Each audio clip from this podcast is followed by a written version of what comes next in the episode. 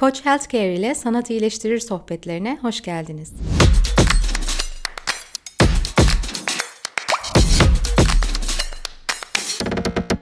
Merhaba ben Doktor Murat Aksoy. Koç Healthcare'in sunduğu Sanat İyileştirir podcastına hoş geldiniz. Açıkçası şu anda çok heyecanlıyım çünkü karşımda oturan kişi, konuğum e, gerçekten bir marka isim hasbel kadar amatör tiyatro ile uğraşmış olan biri olarak söyleyeyim. Yani şu anda odanın sıcaklığı değil ama karşımda duran kişinin yetkinliği bende böyle bir ter bastırdı ne yalan söyleyeyim. Işıl Hocam hoş geldiniz. Merhaba, teşekkür ederim.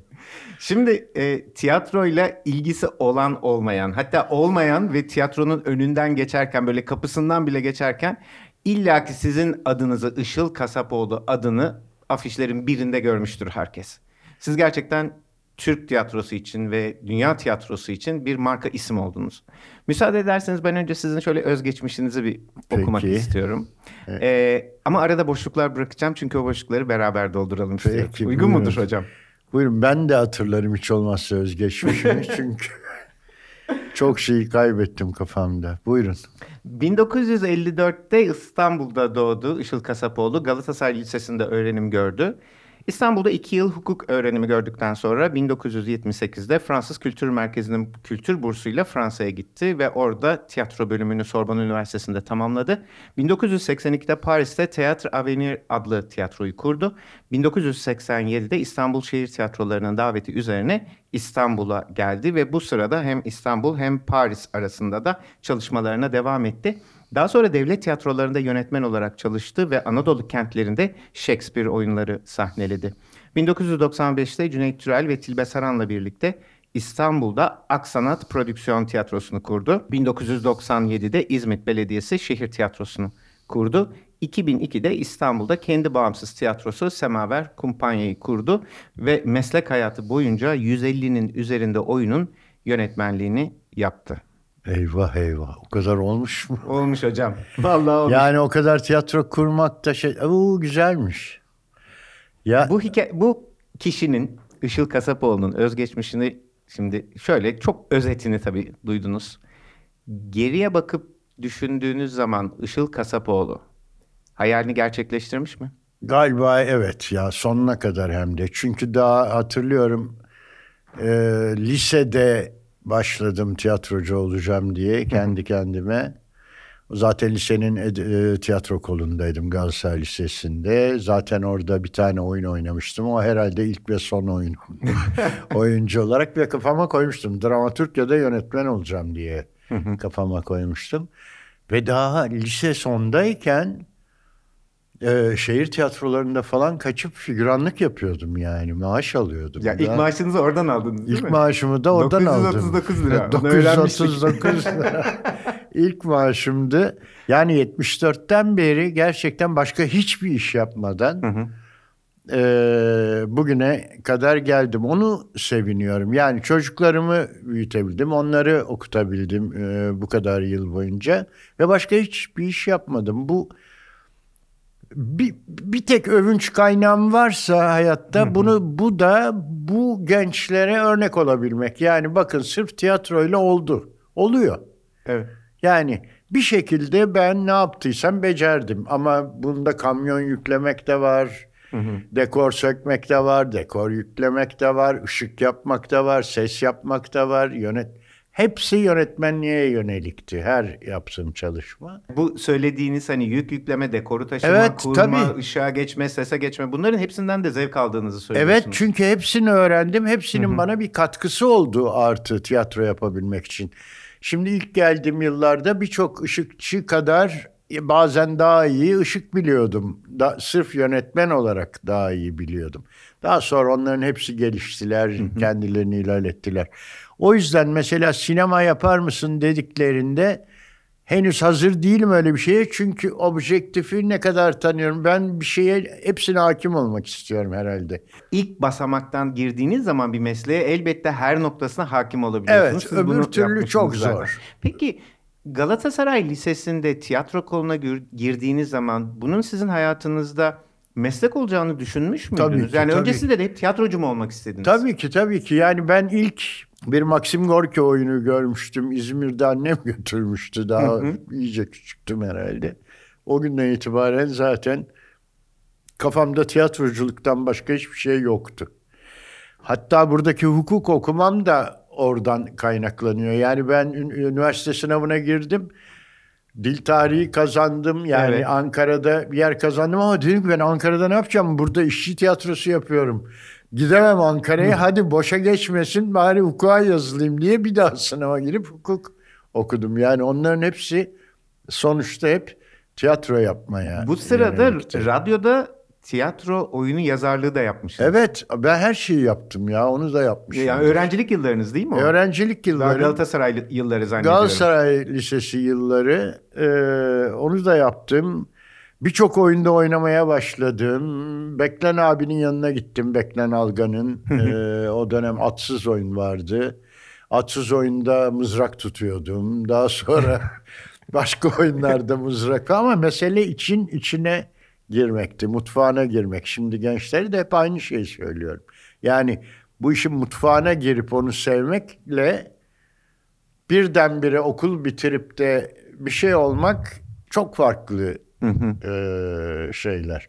Bana sevdiren de o oldu. Tabii yani gerçekten Paris'te bir yandan okurken bir yandan Mehmet abiyle Ulusoy'la onun asistanı olarak yıllarca çalıştım birlikte. Çok şey öğrendim. Evet. Onun sayesinde ışıkçılardan da çok şey öğrendim. Sesçilerden de çok şey öğrendim. Yani kendimi öyle öyle tamamladım. E, Fransız Kültür Merkezi, Merkezi'nin bursuyla Fransa'ya gidiyorsunuz evet. ve orada e, eğitiminize devam ediyorsunuz. Bu aslında belki bizim gençlerimiz için de bir yol olabilir. Bu yola nasıl girdiniz? Bu yol çok güzeldi. Ona tabiyle birlikte çalışıyorduk. Ee, sanat haberleri ajansında evet, Onat ve Kutlar'la. Onat Kutlar. Ee, şöyle bir şey vardı. O güne kadar Fransız kültürü ya da diğer Almanlar da yapıyor. Diğer evet. ülkeler de yapıyor. Sürekli sanat bursları veriyorlar e, isteyen şeyler. Orada dil bilmekte önemli olan şeydi e, gidilebilir mi? Ve e, Möşe Galar'dı galibadı. Onat ve Onat abiye gelmiş demiştik ya bize üç tane şey bulun. Çünkü bugüne kadar verdiğimiz her burs gidiyorlar. Üç ay orada geziyorlar iki ay geri geliyorlar. Bize şey lazım. Gönül verecek insan Gönül lazım. verecek insan çünkü biz bunları okutacağız. Yani sanat alanında sadece burs. Biz başladık düşünmeye kimi gider, kimi yaparız. Yani burada bir takım isimler bulduk açıkçası. Şimdi yani isimlere gerek yok. Kimisi yaşlı çıktı, kimisi şey çıktı. En son Yavuzer Çetinkaya evet. sinema dalında, evet. Alper Uygur e, grafik dalında tiyatrocu bulamıyoruz. Fransızca bilen ve gidecek. Bir gün ona tabi abi dedim ben gideyim artık bak burada işte tiyatro sen gidemezsin sen buraya lazımsın biz sen ne bilmem ne şu bu diye. Neyse ona tabi de kabul etti ve ben de öyle gittim açıkçası. Çok düşük bir burstu bakmayın. Burs diyoruz ama çok düşük bir burstu. Ama mesela bizde de vardır bizim meslekte de yurt dışına çıktığınız zaman gerçekten insanın ufku genişler. Tabii ki. Bakış açısı. Çünkü o toplumun, o kültürün olaylara bakışı e, çok farklıdır. Yorumu farklıdır. Dolayısıyla siz kendinize çok şey katarsınız. Mesleki açıdan da kültür açısından. Elbette yani birdenbire başka bir dünyada buldum kendimi. Hemen asistanlıklar, kimi görsem peşini yakalayıp asistanlıklar, provalara seyretmek, şu bu. Yani gidip oraya yaşamak ya da sıradan bir okumak da yapılabilir. Ama şunu bilmeli ki insanlar bir e, bir konservatuvar bitirmek hiçbir şey yaramaz aslında. Evet. Yani kimse konservatuvarı bitirdin mi diye sormaz. Bana hayatımda kimse Sorbon diplomamı sormadı. Hani var bir diplom. Nerede olduğunu bilmiyorum.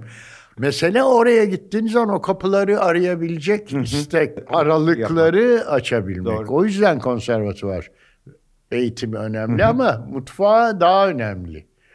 Yani orada okurken ben bütün bugün Türkiye'de sayılmış en ünlü işte Augusto Boal'inden Richard Monos'una kadar dünyanın en ünlü adam e, hocalarıyla beraber çalıştım. Paris'te bu konuda hakikaten e, bulunduğunuz zaman kendinizi çok şanslı hissediyorsunuz. Çünkü kültür açısından da evet. çok uygun bir ortam. Hani bir e, apartmanın alt katında bile amatör bir grup tiyatro sergileyebiliyor E, ve aynen. hani koltuk bile yok. Oradaki minderlere oturup veya tahta bir yere oturup izleyebiliyorsunuz. Tabii. Siz de böyle bir şey yaptınız galiba. Yaptım tabii. Fakat yani e,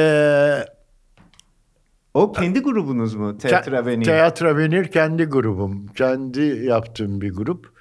Önce bir e, Nasrettin Hoca yaptım kuklalardan. Fakat o güne kadar Paris'te kukla meselesinde sırf el ya da ip kuklası e, el ya da ip kuklası Evet. kullanıldı. Ben dedim ki ben gölge bizim Karagöz de var. Gölgeyi de karıştırayım. Yani dördünü bir de olmaz mı olmaz dediler. Gene böyle küçücük bu kadar bir yerde. Buradan daha büyük bir yerde göstermeye başladım oyunu. Şu anda bulunduğumuz yer o 20 metrekare falandır herhalde. E işte en bundan fazla onu söyleyelim. biraz daha büyük için. gerçekten. Fakat oraya şeyler geldi ilk. Ee, okul yöneticileri geldi. Ne yapıyor bunlar? Yani biraz egzotik bir şey olacak. Nasrettin Hoca, öyküleri güzel, şu bu. E, bir tanesi gelip ben dedi bu oyunu 25 kere istiyorum. O andan itibaren zaten Hmm. şey bitti. 25 oyun satmak demek. O zaman eee, hem oyuncuların parasını ödeyebiliyorsunuz. Fakat başka bir önemli bir şey var. Oradan atlayalım. o nedir? Onu anlatayım. Asıl o daha yani orası da çok zevkli. Yıllarca asistanlık yaptım. Her şeyi. Kukla öğrendim. Mehmet abinin yanında şey öğrendim. Tiyatro kuracağım ama diyorum ki amatör tiyatro hayır. Para vermeden tiyatro yapamam. Yani oyuncuya mutlaka para vermem lazım. Nasıl yapacağım? Derdim o. Çünkü hala inanırım.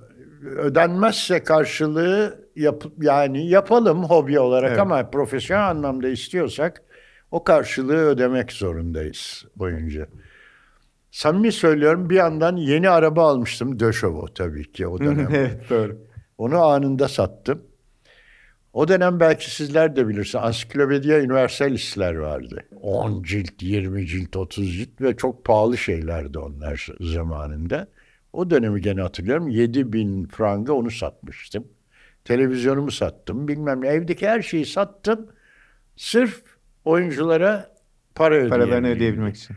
Fakat daha ikinci, üçüncü oyunda 25 tane sattık. Zaten hepsi çıktı. Oh ne güzel. Güzel oldu. Kurtardınız yani arabayı. Hemen arabayı falan geri alamadım hiçbir zaman. Onu Evet. onu kazanacak para ama yani şeyi bütün aktörlerimin parasını en azından gönül rahatlığıyla projenizi devam ettirebildiniz. Ettim. Bu arada siz şey söylediniz ya hani e, Karagöz'ü, Hacivat'ı bir anlamda oraya getirdiniz. Tabii. Sizin hayatınızda zaten bu önemli galiba. Doğu ve Batı kültürü sentezini Elbette. yaratabilmek. Elbette. Birçok projenizde bunu görüyoruz. Doğru söylüyorsunuz. Çünkü o dönemler gerçekten çok içine girmiştim. Pertev Naili Boratav olsun, diye Metin Ant olsun. O Türk tiyatrosunun eski biçimlerine, orta oyununa çok kafamı sokmuştum. Oradan çok etkilendim. Ve dışarıda yaptığım oyunlarda, e, yurt dışında yaptığım oyunlarda normal yabancı bir metin bile kullansam, bir Fransız metni bile kullansam yapılış biçiminde mutlaka bizden parçalar olmaya başladı. Buna egzotizm demeyeceğim, sevmiyorum lafı. Ama benim o etkilendiğim orta oyunları, şu bu e, dan parçaları modern tekstlerin içine ekleyebildim. Ya da kafam ekledi. O yüzden de epey bir şey oldu. Bir e, bir başarı oldu ve o başarı nedeniyledir ki Fransa'da ilk mizansenimi yani ilk sahneye koyduğumu devlet tiyatrosu Chaillot'da yaptım. Yani Antoine Vitesse dedi ki daha sonra Komedi Fransız'ın başındaki dedim, kim bu adam? Hep ortalarda her gün bir şey yapıyor. orada da onu görüyorum orada da. Ben de gittim proje verdim ve kabul etti projeyi. Müthiş başarı. İlk defa Fransa'da bir devlet tiyatrosunda yaptım gençlik oyunu olarak. E, çok hoş oldu. Ondan sonra o devam etti. Daha işte Peki bu dönemlerde mi Gencay Gür'ün size ulaştığı da evet İstanbul biraz Şehir daha geçti. Evet biraz daha ilerledim etti? orada. Çünkü bu sefer e, gene bir oyunda gene bu ögeleri kullanarak modern bir oyun yaptım ama hoş bir şey oldu. Bu sefer Le Monde'da çıktı yani. Hmm. İşte en kocaman gazetelerde. Orada çok önemli. Burada tabii, eleştiri tabii, tabii. önemini neredeyse yitirdi ama orada Le Monde'da çıktı, Figaro'da çıktı, Liberation'da çıktı.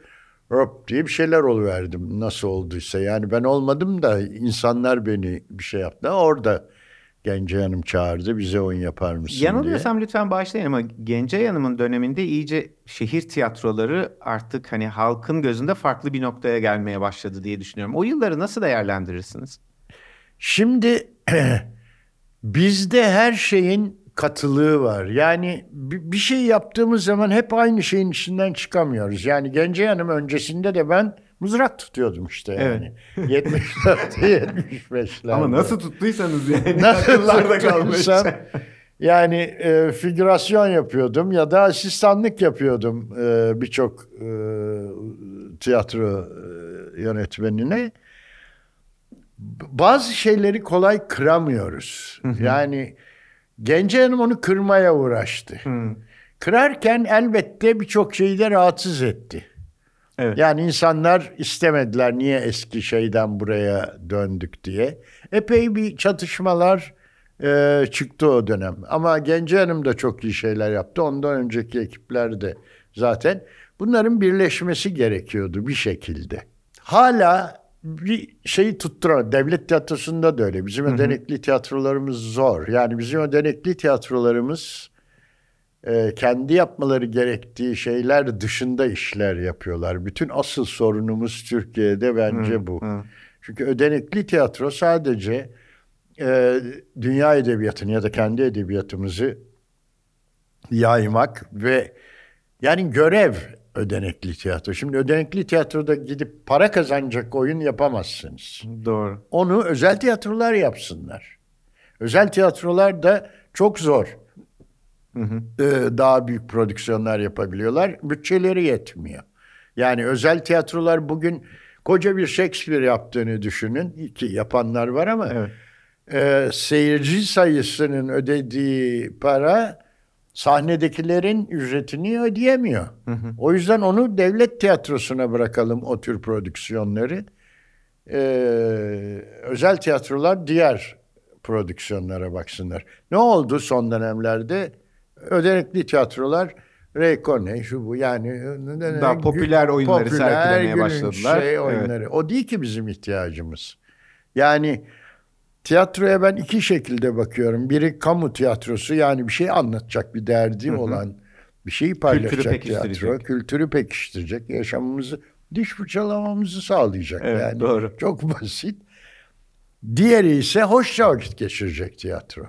Yani hoşça vakit geçirilecek tiyatro ödekli tiyatrolar değil. Ha iyi şeyler yapsınlar onunla da tabii ki hoş bir aslında tiyatrolar ama. biraz da toplum içindeki yanlışları ve doğruları aslında gösterip tartışmayı da yaratması gereken oyunlar sergilemeli, sergilemeli diye düşünüyorum. Sizin de buna benzer bir söyleminiz var aslında. Oradan da yola çıkıyorum. Ee, çok güzel demiştiniz. Diyorsunuz ki tiyatro hiçbir karmaşayı düzeltmez. Aksine birçoğunu provoke eder. Provoke eder tabii. Yani esasında belki bizim günlük hayatta görmediğimiz şeyleri tiyatronun bize göstermesi ve onu tartışmaya açması gerekiyor. Tabii. Yani ben derim ki bir seyirci bir salona girip oturduğu zaman çıkarken aynı kişi olmasın. Doğru. Kendine bir şeyler katmış olsun. Mutlaka yani bir şeyleri kapışıyor olsun, bir şeyleri yapsın kapışsın, kavga etsin ne istiyorsa ama giren seyirciyle çıkan seyirci aynı, aynı olmaması, o, gerekiyor. olmaması gerekiyor. Hoşça gelip gülecekse ki öyle tiyatrolarımız da var ki onlar da tiyatro, onlara da saygı gösteremiyor. Onlar tukaka yapmıyorum. Ee, ticari tiyatro. Onlar da para kazanmak için yapıyorlar. Onu da yapsınlar. Yani insanlar salatalık satıp para kazanıyor. E, içki satıp ya da ne satıp para kazanıyorsa evet. onlar da tiyatro satıp para kazanıyor. Bunun çekinilecek, küçümsenecek hiçbir tarafı yok. Ama ayrı olduğunu bilmeliyiz.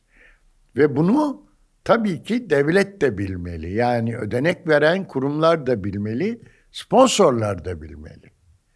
Yani sponsorların da meselesi bu olmalı. Yani hoşça vakit geçirtmek için mi yapıyoruz? Toplumumuza Hizmet yine başı kadar da olsa bir katkıda bulunmak için mi yapıyoruz? Bu arada sizin tabii çok son iki yıldır önemli bir göreviniz daha var. Ee, İstanbul Kültür Sanat Vakfı ile beraber tiyatro festivalini siz biliyorum sevmiyorsunuz küratör kelimesini ama Evet. bir anlamda idaresini esasında e, yapıyorsunuz. Hangi oyunlar festivalde yer alacak? Evet. Ona karar veriyorsunuz. Bu arada hemen ufak bir hatırlatma da yapalım. E, Koç Healthcare tarafından sunulan Sanat İyileştirir podcast'ının daha önceki bölümlerini de dinlemenizi tavsiye ederim. Sevgili arkadaşım ve meslektaşım Doktor Bilgin Sait ile birlikte bu podcast serisine devam ediyoruz. Daha öncesinde sevgili Harun İzer'le Jazz Festivali, e, Esra Özkan'la Contemporary e, modern sanatlar üzerine ve yine İstanbul Müzik Festivali konusunda da Efrus e, Çakırkaya ile yapmış olduğumuz podcast serisi var. Onlara da bir kulak kabartmanızı tavsiye ederim. E, şeyi soracağım size. Şimdi bu tiyatro festivaline hemen şöyle geri döneyim.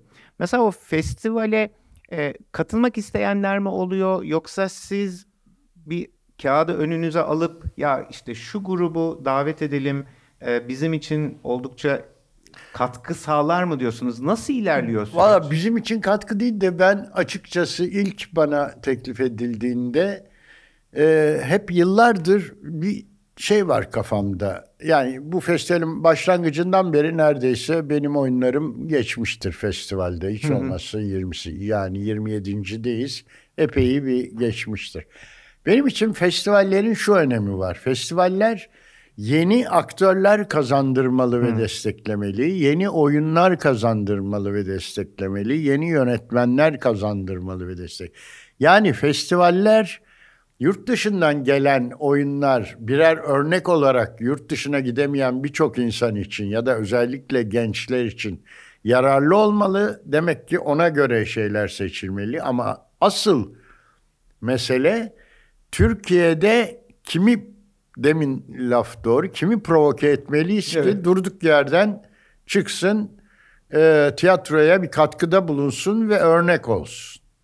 Örneğin e, geçen yıl şeyin Okan'ın aklın Okan Bayülgen'in aklında yoktu hiçbir şey. Ben bir gün kulisine gittim. Dedim ki ya işte sen kamera yapıyorsun televizyona. Çık şurada bir gerçek bir üçüncü Richard oyna bakalım ne olacak diye bir provokasyondu o ve tuttu. Şimdi oynuyor gece gündüz. Bu sene Ercan Kesal'a e, dedim ki ya ne kadar güzel bir aktörsün, ne güzel yazılar yazıyorsun. He, bir yazı yazsan yani bir oyun yazsan da onu sahnelesen de çıksan oynasan da uzun uzun konuşmalar sonunda o da kabul etti. Yani bu programda yer alıyor gördüm. Tabii bu yani ama bunlar hep böyle yaratıldı. Yani Peck, band, müzik herkes seviyor e, Peck bandı. Bir gün böyle gene konuşuyoruz. E, onlar dediler bir hamiyet öykümüz var. Dedim hadi hamiyetle bir oyun yapalım. Bilmem. Böyle böyle gelişiyor. Yani bu tabii ki hep başta söylediğim yeni şeyler yaratmak, yeni bir takım şeyler kazandırmak Türk tiyatrosuna ve Türk insanına da. Bu böyle bir şey seçimler. Yani yoksa en başta şeyleri denedim açıkçası. Hani belli bir tema koyalım. Barış teması, kadınlar teması, şu bu olmuyor. Çünkü e, Türkiye'de zannedildiğinden çok azız. Ee, bunu böyle söylemek ne kadar şey ama ilginç bir şeydir bu. Biz Türkiye'de bütün sahne sanatları içinde 4-5 bin kişiyi aşmıyoruz. Doğru. Bunun içinde opera, bale, halk oyuncuları, senfoni, özel tiyatrolar, diziciler ve ve 4-5 bin kişiyiz. Ve her şey bu 4-5 bin kişinin içinde geçiyor. Bu 4-5 bin kişinin 4 bini zaten İstanbul'da gitmek Evet, istemiyor. bak, Ağırlıklı öyle. Ama mesela sırf Paris gibi bir yer 18-20 milyonluk bir şehirde e, sanatçıların iş ve işsizlik iş bulma kurumuna yazılı iş arayan sayısı 95 bin kişi. oh. Sırf Paris'te 95, Sadece- bizim Türkiye'de 80 milyonda Dört biz bin. 4-5 bin kişiyiz. Almamız gereken daha çok yol var o kesin. Evet, Çok aynen. var ama şu da var. Yani mesela sizler destek oluyorsunuz, başka sponsorlar destek oluyor. Bu o kadar önemli ki. Çünkü İstanbul'u aşamıyoruz. Yani İstanbul, Ankara, İzmir'de bağlanıyor. Evet. Halbuki koca Anadolu var. Oralardaki şirketlerin ya da yerel yönetimlerin sponsor olmasıyla orada tekrar bir tiyatro şeyi gelişebilir. Siz mes- bunun için çok çaba da sarf ettiniz. Yani biraz önce özge- özgeçmişinizde okuduğum gibi siz Anadolu'da birçok Shakespeare oyunu da mesela Benim sahneye gitmediğim koydunuz. hiçbir şehir Evet. yok. Devlet tiyatrosunda, devlet tiyatrosunun olduğu bütün Erzurum, Van, Kars, Sivas tek yönetmenim. Hepsinde Hepsinde Shakespeare'ler yaptım. Kocaman oyunlar Orada yaptım. Peki aldığınız tepkiler e, nasıldı? Sizi mutlu etti mi? Yoksa Uf, çok daha iyi olabilir ya. miydi dediniz mi? Bir onu Daha iyi olabilirdi falan. Elbette her zaman, zaman daha olabilir. iyi olabilir. Hiçbir şeyimden memnun değilim hayatımda öyle baktığınız zaman. Ama oysa o kadar şeydi ki yani Diyarbakır'a ilk gittiğimde işte 93 falan galiba böyle yukarıdan bombalar yağıyor, uçaklar geçiyor, bilmem neler oluyor. Ve biz gündüz prova yapamıyoruz dışarıdaki karşı şeyden gece gidip kapıyı kilitliyorduk. Sabaha kadar prova yapıyorduk. Sabah çıkıp çorba içip herkes uykusuna akşam tekrar provayla öyle öyle çıkardık Evet. Shakespeare'leri. Ama tahmin ettiğinizden daha mükemmel oldu. Yani böyle iki kilometre, üç kilometre kuyruklar, oyunlar Shakespeare'i yedi kere seyreden çocuklar, sekiz kere seyreden insanlar.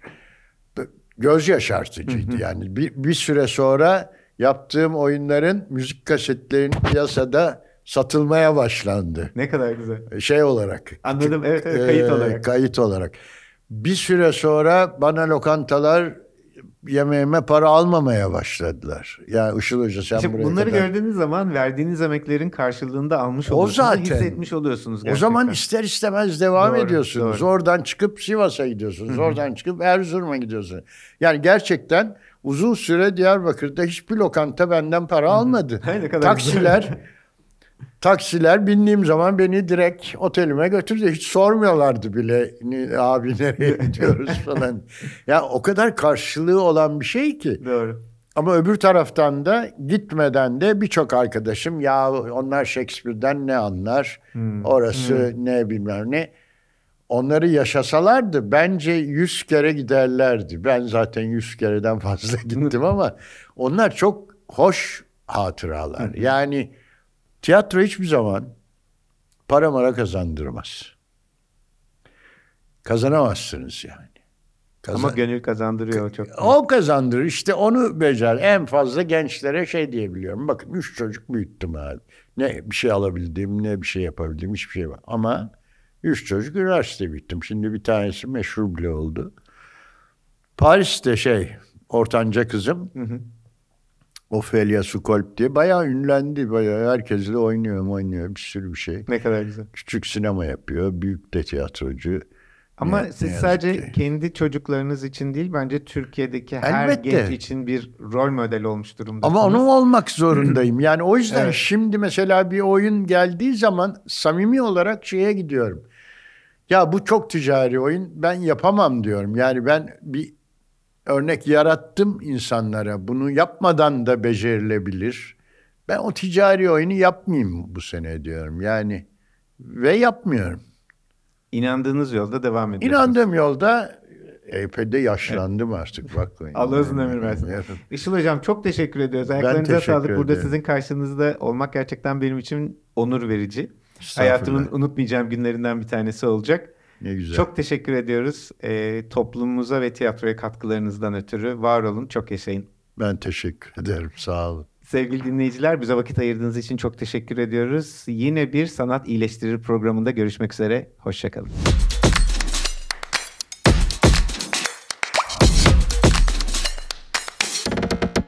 Sağlığın her alanını farklı bakış açılarıyla buluşturduğumuz Koç Healthcare Spotify sayfamızı takip edebilirsiniz.